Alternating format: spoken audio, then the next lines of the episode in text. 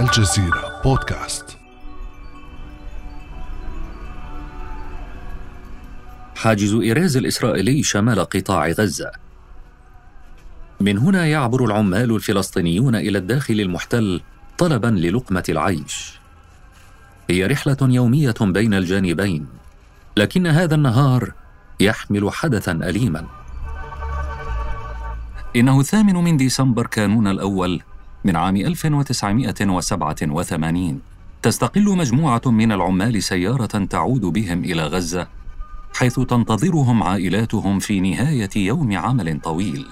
يقطعون الحاجز وقد تمركز فيه الجنود الإسرائيليون. يراقبون هذا المنفذ على حدود قطاع غزة ويدققون في هويات العابرين. تدخل سيارتهم أرض القطاع. تسير أمتارا قليلة قبل أن تظهر شاحنة تجر مقطورة على الجانب الموازي من الشارع شاحنة يقودها مستوطن إسرائيلي خارج من غزة. فجأة يحرف المستوطن شاحنته عن مسارها ليصدم المارة والسائقين الوقت لا يسعف السائق الفلسطيني لكي يحيد عن الشاحنة الإسرائيلية والنتيجة اصطدام عنيف يدفع ثمنه الفلسطينيون مرة أخرى.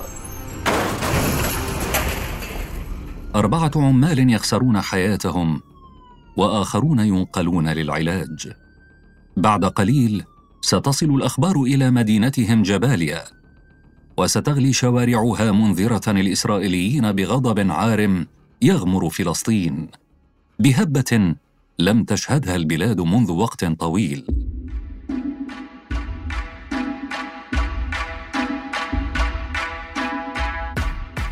أهلا بكم في هذه الحلقة من بودكاست لحظة من الجزيرة في الموسم الجديد.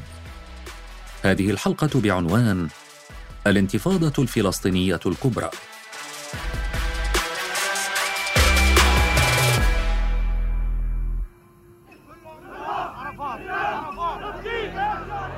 في اليوم التالي على استشهاد العمال الأربعة شيعت جثامينهم في جنازة شارك فيها الآلاف. كان ذلك في جباليا التي عمها الإضراب. لم يلبث أن تحول التشييع إلى مواجهات مع قوات الاحتلال فسقط أول شهيد في هذه الانعطافة الجديدة. كانت تلك شرارة أججت الغضب الشعبي الفلسطيني فامتدت المواجهة إلى مخيمات اللاجئين والقرى في قطاع غزة والضفة الغربية.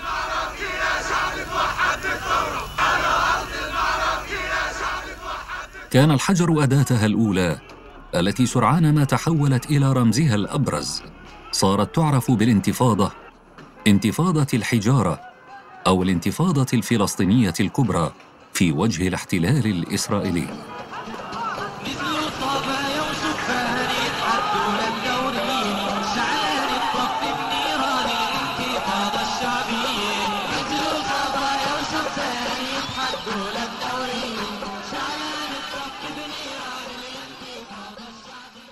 هي لحظة تاريخية آه، قطعت مع كل الماضي آه، ضمت فئات واسعة وغيرت مجرى تاريخ الفلسطيني ككل. الباحث ومدير مؤسسة الدراسات الفلسطينية علاء جرادات يصف ما مهدت له هذه الأيام المفصلية. هي خلق تغيير جذري في البنى السياسية الاقتصادية الاجتماعية في الوعي الذاتي وللهوية الفلسطينية. وخلقت حالة نقول هي الهوية الفلسطينية بمعنى أنه الشعب قادر آه، على تحقيق وكان عنده إيمان بقدرته على تحقيق آه، الانتصار في مواجهة المستعمر كان إيمانا حقيقيا سرعان ما انتشرت عدواه في أرجاء فلسطين. إيمان سنشهده مجددا بعد أكثر من ثلاثة عقود من ذلك اليوم حين أمطرت فصائل المقاومة في غزة إسرائيل بمئات الصواريخ وانتفضت اللد والجليل والضفة الغربية ردا على اعتداءات الشرطة الإسرائيلية والمستوطنين في القدس وخاصة في المسجد الأقصى وحي الشيخ جراح. كان تراكما نضاليا قد حدث قبل ذلك. جمال زقوت الذي كان في قلب الحدث يقول إن الشرارة التي اشتعلت في جباليا كانت نتيجة لانتفاضات صغيرة سبقتها. في العام 1987 كانت درجة الاستقطاب بين الشعب الفلسطيني بفئاته المختلفة وبين الاحتلال الإسرائيلي وممارساته القمعية ومخططاته السياسية قد بلغت ذروتها. كان ذلك بعد عشرين عاما من الاحتلال. المظهر الوحيد المختلف عن المظاهر السابقة في حركة المقاومة الفلسطينية الشعبية والفدائية ككل هو آه، امتدادها على مساحة الوطن آه، اتساعها وشمولها لفئات أوسع.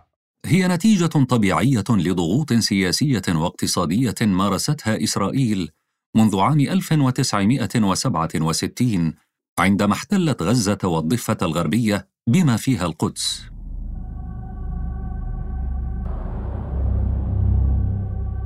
منذ اللحظة الأولى كان التوسع الاستيطاني على رأس أولويات الإسرائيليين. خلال السنوات العشر الأولى من الاحتلال أقيمت أكثر من سبعين مستوطنة في القدس وبيت لحم وغزة وغيرها. أنفقت الحكومات الإسرائيلية عليها أموالا طائلة عندما شقت طرقا تصل بينها ومدتها بشبكات الكهرباء والمياه. صارت هذه الممارسات أكثر تطرفا عندما صعد حزب الليكود إلى السلطة الإسرائيلية عام 77 شدد الحكم العسكري قبضته على الفلسطينيين. صادر مئات الآلاف من الدنومات ووضع يده على مواردهم.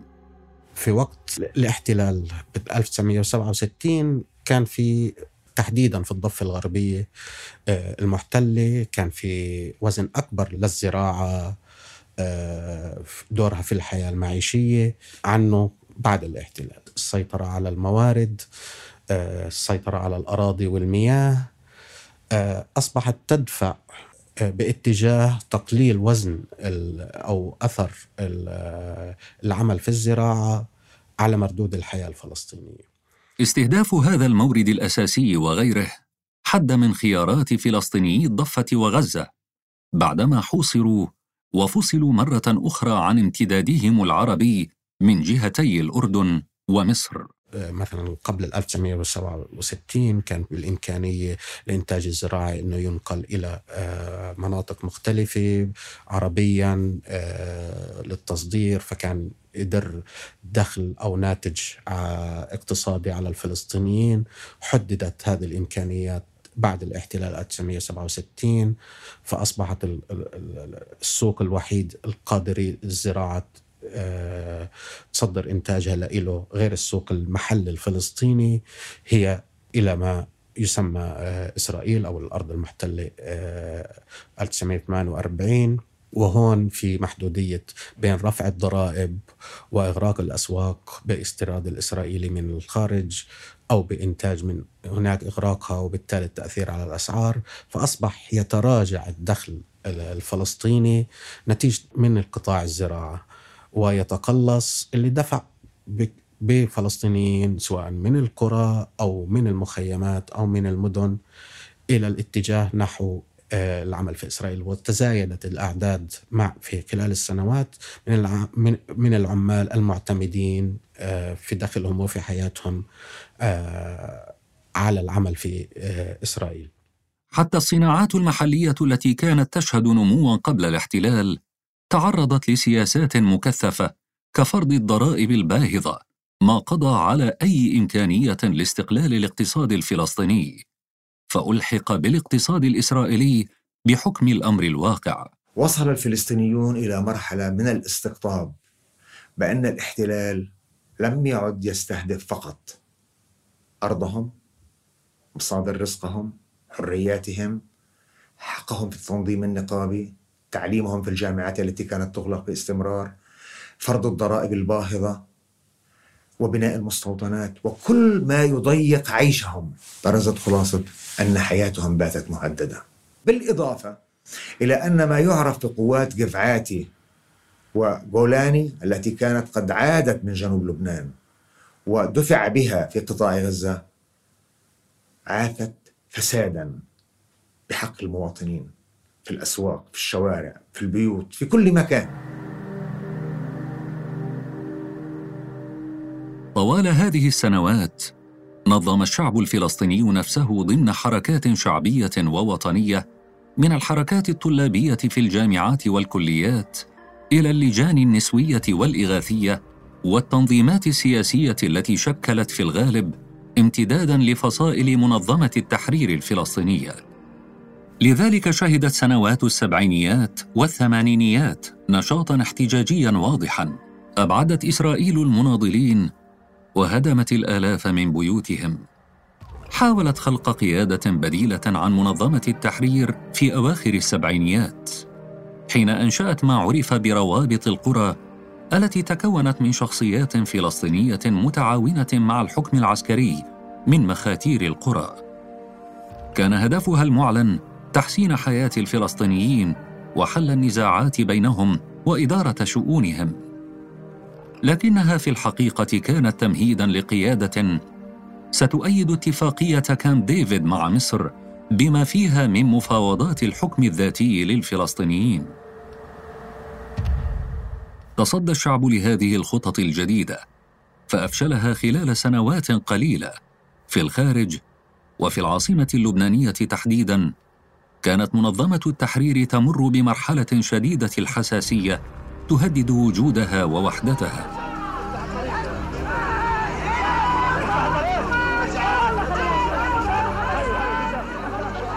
هذه أصوات جموع الفلسطينيين في مخيمات اللجوء في لبنان.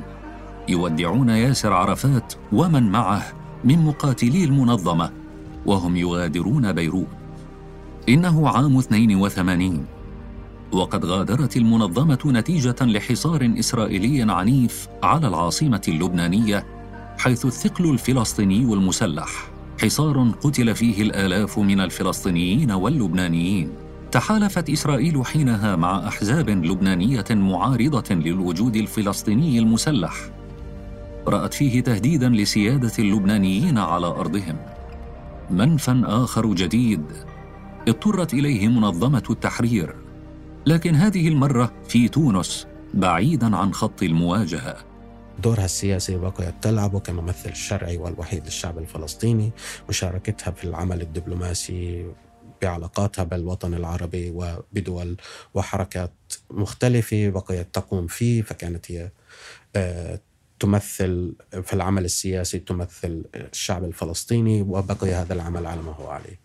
المختلف الوحيد كما ذكرنا هو البعد عن الجغرافيا عن المواجهة المباشرة أصبح العبء الأكبر آه، يقع على آه، خط المواجهة المتبقي الوحيد هو في داخل فلسطين المحتلة نفسها وهذا هو خط المواجهة آه، الوحيد المتبقي المواجهة المباشرة مع الاحتلال والمستعمر.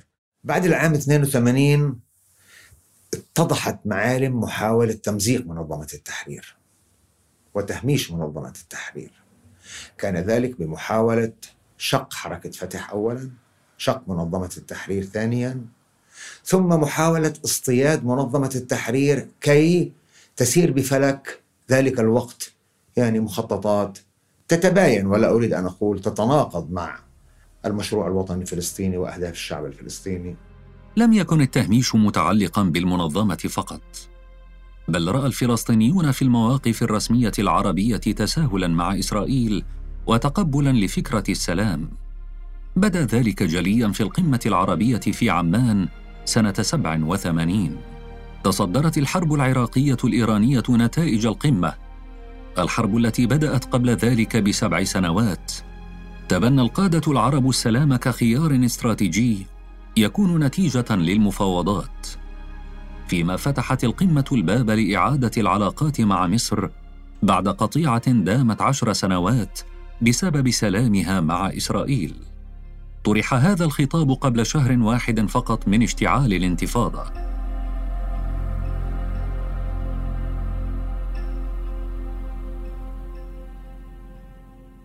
جمال زقوت يعيدنا إلى مشهد يذكره جيدا من غزة في بداية الانتفاضة. في أحد أيام الأسابيع الأولى من الانتفاضة لم أعد أذكر في هذه اللحظة التاريخ بالضبط كانت قد نظمت مظاهرة غير مسبوقة علنية تقدمها رؤساء النقابات الأطباء بزيهم المحامين بزيهم وانطلقت من مقر نقابة المحامين في شارع الجلاء بمدينة غزة في وسط مدينة غزة. كان الهدف الخروج بمظاهرة علنية لفرض إرادة يعني المنتفضين في ذلك الوقت على الاحتلال اصطف الجنود على جانبي الطريق وهو وهو طريق يعني آه، يزيد عن 20 مترا كان مليئا بالناس وكلما تحركت المسيرة مترا ينضم إليها المئات والمئات والمئات وحتى وصلت مستشفى الشفاء كانت من شارع الجلاء وأنا أتحدث عن حوالي ثلاثة أو أربعة كيلومتر على طو على عرض الطريق المسيرة ممتلئة بآلاف المواطنين.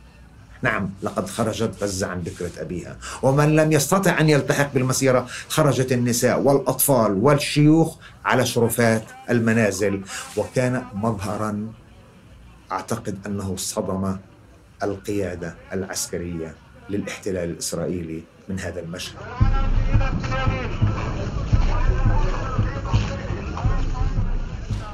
فالضفة الغربية كانت قد امتدت شرارة الانتفاضة إلى مناطق محددة. مخيمات الضفة. بلاطة دهيشة الأمعري قلنديا إلى عدد من الجامعات بيرزيت تحديدا وجامعات أخرى. أعلن الفلسطينيون مطالبهم بوضوح وهي وقف الاستيطان ومصادرة الأراضي ووقف إغلاق المؤسسات التعليمية وحرية العمل النقابي ووقف الضرائب الجائرة.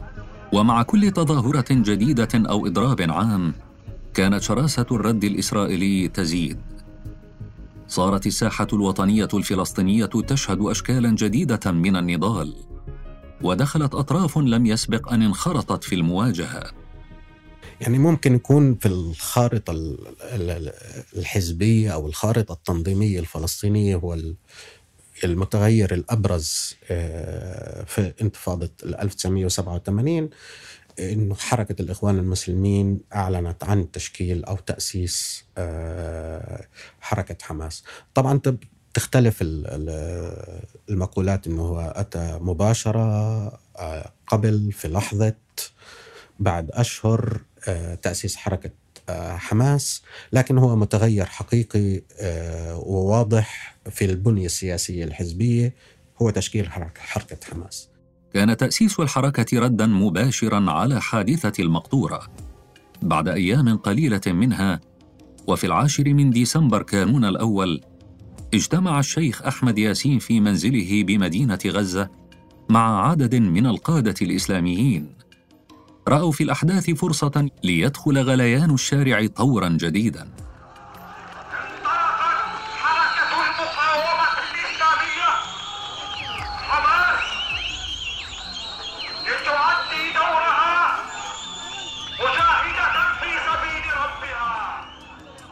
لم تكن جماعة الإخوان المسلمين التي انبثقت منها حماس تنخرط في العمل السياسي بصورة مباشرة. قبل ذلك كان نشاطها منصبا على العمل الدعوي والمجتمعي والتربوي وبعد تأسيسها أضافت للمشهد السياسي الفلسطيني توجها جديدا لم يعهده الفلسطينيون منذ الاحتلال إذ سادت التوجهات الوطنية اليسارية والعلمانية ممثلة بالأحزاب المعروفة وعلى رأسها فتح والجبهتان الشعبية والديمقراطية. انضمت إلى حماس جماهير جديدة وقد أثارتها المشاعر الدينية والوطنية وصارت تظاهراتها تبدأ من المساجد.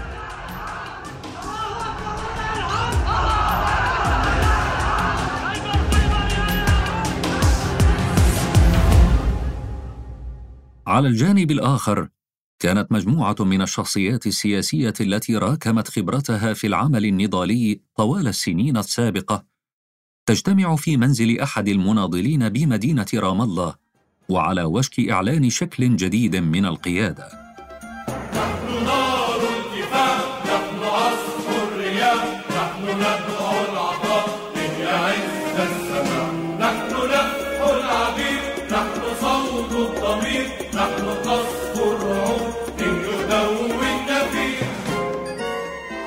جمال زقوت الذي كان قياديا في الجبهة الديمقراطية لتحرير فلسطين كان حاضرا في الاجتماع وقد جاء في زيارة من غزة.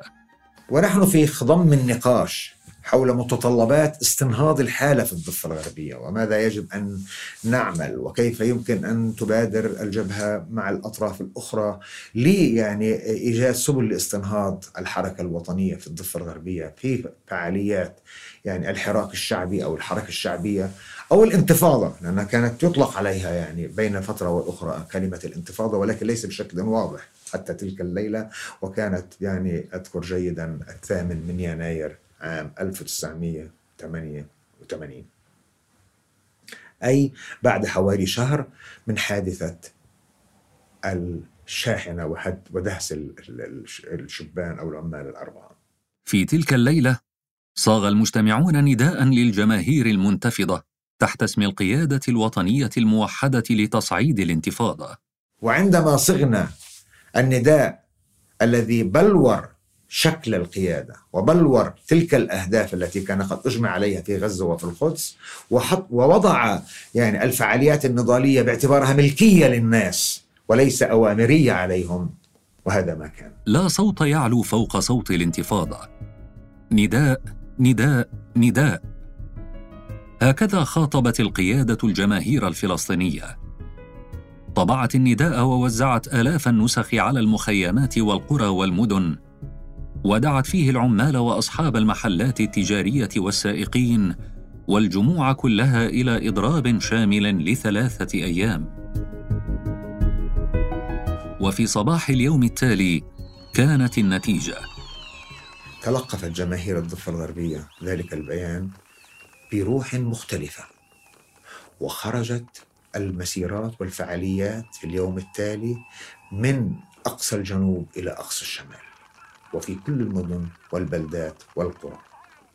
الأمر الذي سهل باليوم الذي يليه بأن يعني تتحول القيادة الموحدة التي كانت بمبادرة ذو طبيعة آه، تنظيمية أو شبه فردية إلى قيادة لحركه وطنية شاملة انضوت تدريجيا. في إطارها كافة القوى السياسية ولتصبح هي المعبر والقائد الحقيقي لفعاليات الانتفاضة. طبعت القيادة نداءاتها في قطاع غزة والضفة الغربية بالسر ووزعتها بحذر شديد تتالت النداءات وصارت الجماهير تنتظرها بفارغ الصبر لترسم لها خطة النضال كانت مكثفة في البداية لكنها صارت تصدر على فترات متباعدة خلال أشهر. إلى أن جرى يعني إلقاء القبض على من يعد أو من يطبع النداءات في آه، منطقة شعفاط حيث كانت هناك مطبعة للجبهة الديمقراطية يعني اقتحمها الجيش واعتقل يعني السائق الذي كان ينقل البيانات وصادر المطبعة واعتقد أنه بذلك أخمد الانتفاضة أنه مسك الرأس والمكان والتنفيذي لذلك. فكان النداء الذي قد أعد في غزة جاهزا فصدر باسم القيادة الوطنية الموحدة في فلسطين ووزع بالضفة الغربية وفي قطاع غزة والنسخ الأولى ألقيت بالقرب من سجن المسكوبية كرسالة لإسرائيل أن الانتفاضة وقيادتها مستمرة. هذا ما كان. فهو الحجر كان يعني آه، الاداء المشهد الأجمل أو الأداة الرمزية الأكثر.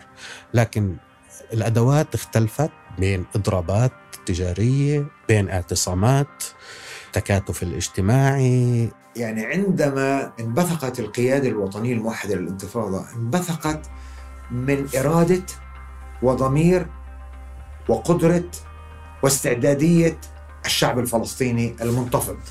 هي لم تأتيهم من خارجها لم تأتيهم بلغة مختلفة عن اللي هم عم بيعملوها. آه، كانت تعالج ليس فقط كيف يعني تتصاعد الانتفاضة بل كانت بذات القدر يعني تتفاعل مع كيف تواجه إجراءات القمع الإسرائيلي للمنتفضين.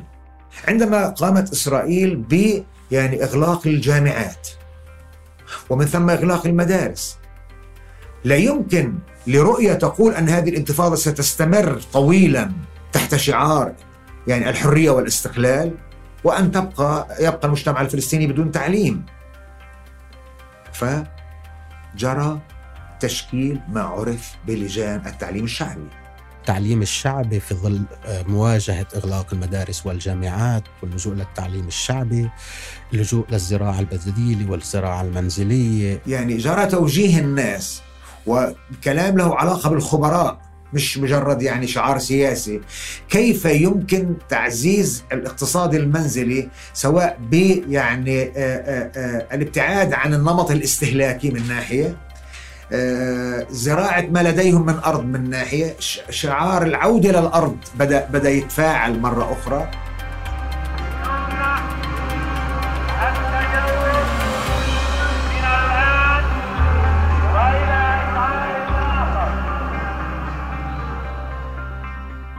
عندما فرض منع التجول على ثماني مخيمات في قطاع غزة كان واضحا أن اليوم الثالث أو الرابع أو الخامس لن يكون داخل البيوت ما يمكنهم من يعني على الأقل من الطعام والشراب. تشكلت لجان الإغاثة التموينية وبدأ يجري جمع يعني مواد تموينية و أحيانا تحت منع التجول واحيانا عندما كان يعني يرفع منع التجول لبضعة يعني لساعة أو ساعتين وفي الأغلب أقل من ذلك كانت تنزل مجموعات من النساء والشباب من أجل يعني أن توزع على الأهالي الموجودين داخل المخيمات. يعني بعض المواد التموينية تشمل يعني آه، مثل آه، آه، السكر الطحين ال- الزيت آه، الرز آه، إلى آخره. الانتفاضة خلقت شبكة متكاملة تعزز صمود الناس في مواجهة القمع وتقود الحاله الكفاحيه وتضع البوصله السياسيه يوميا إلى اين نحن ذاهبون ولذلك اصبحت القياده الموحده هي الدستور الذي ينظم حياه الناس واصبح الناس ينتظرون يعني توجيهاتها ولا أقول اوامرها توجيهاتها لانها كانت ترى الصورة الشموليه من رفح حتى بيت حنون بل أستطيع القول أن القيادة الموحدة وبالتعاون مع جماهير شعبنا داخل ال 48 ح- الذين يعني نهضوا لمساعدة ومساندة والتضامن بالمواد التموينية وبالمواقف السياسية والإعلامية وإلى آخره أصبح الشعب الفلسطيني في كل فلسطين التاريخية في حالة انتفاض كل بما يستطيع.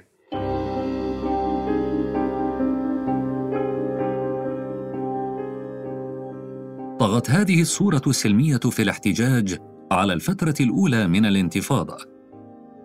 لم يكن السلاح أداة رئيسية، وقد كانت أكثر الأساليب عنفاً تتمثل في الحجارة أو زجاجات المولوتوف التي كان يضرب بها جنود الاحتلال.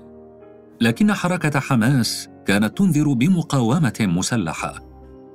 ومنذ بيانها الأول قالت موجهة كلامها للإسرائيليين إن العنف لا يولد إلا العنف والقتل لا يولد إلا القتل.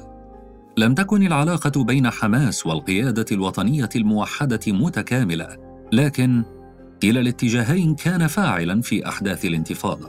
كذلك الأمر بين حماس ومنظمة التحرير التي كانت قد استقرت في تونس حينها. كان ينظر إلى الحركة على أنها قيادة بديلة في الداخل ليس لها امتداد داخل المنظمة إسوة بالفصائل الأخرى. هذا الخوف لم يكن تجاه حماس فحسب وإنما تجاه القيادات التي بدأت تستعد لمفاوضات مع إسرائيل في مطلع التسعينيات.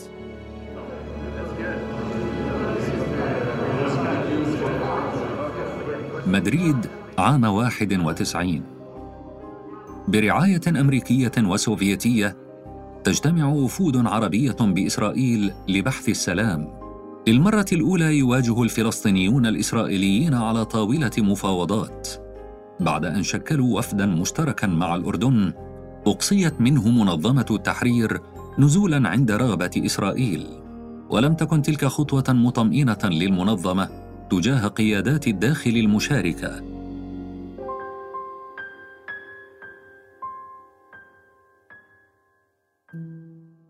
بعد سنتين خاضت المنظمة مباحثات سلام مع إسرائيل بالسر بمبادرة نرويجية إذ تعهدت حكومة إسحاق رابين بوقف الاستيطان. في عام 93 أعلن عن اتفاق أوسلو الذي وعد الفلسطينيين بحكم ذاتي. شعب إسرائيل وإلى قيادته التي نلتقي مع نلتقي معها اليوم لأول مرة. مؤكدا أن القرار الصعب الذي توصلنا إليه معا كان يحتاج إلى شجاعة كبيرة واستثنائية. هذا رئيس منظمة التحرير ياسر عرفات يتوج المباحثات بتوقيع الاتفاق في واشنطن. يصافح رابين أمام الحاضرين والكاميرات ويعود في السنة التالية إلى فلسطين مع قيادات من منظمة التحرير. فاعتقد العالم أن السلام حل أخيرا.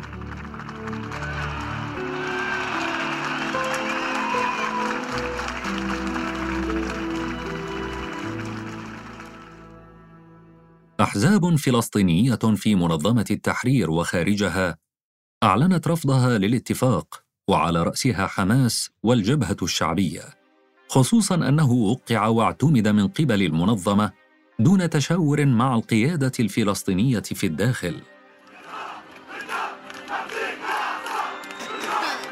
اهدى ما هو كل شي باين في المحنة. الله الله بيشهد مين إحنا؟ رجالة ضمن طرطش لك. بنضرب حرب الليلة ما بنغلب. بدك جبال وعادي من لك مرحب فيك في ولاد القدس. من دبر حالنا نحل اللغز. رنيت على نفحة وكل بخش. وك شفنا وياما وكله بصف ولا مرة نخاف ولا مرة ونص. بدك بنعمل لم يحصل الفلسطينيون على ما وعدوا به بعد كل التضحيات في سبيل التحرر. لكنهم رغم ذلك يتذكرون انتفاضة الحجارة كحقبة مضيئة من تاريخهم إذ جمعت الكل الفلسطيني في مواجهة عدو واحد. قرشنا سمكة في الجلمة.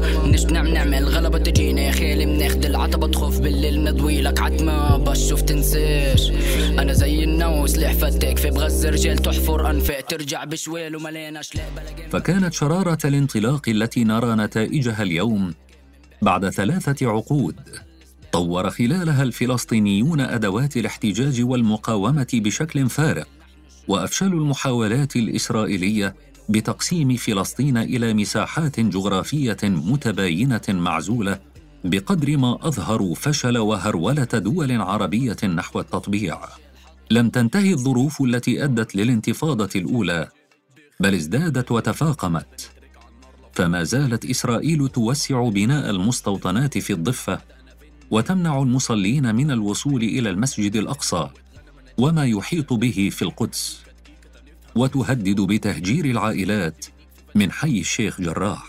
ولذا تكررت مشاهد الانتفاضة الأولى في فلسطين مجددا. لقد انتفض الداخل المحتل واشتعلت الضفة ودخلت غزة حربا فرضت قواعدها وشروطها في فصل جديد من فصول القضية الفلسطينية.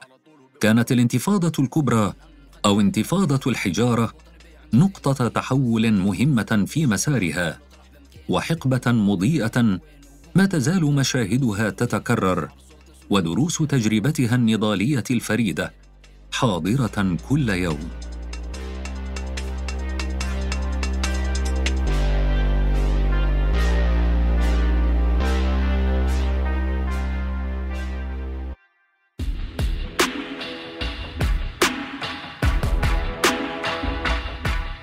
في الحلقات المقبلة من بودكاست لحظة. سنحكي لكم عن لحظات مفصلية أخرى من تاريخ منطقتنا والعالم.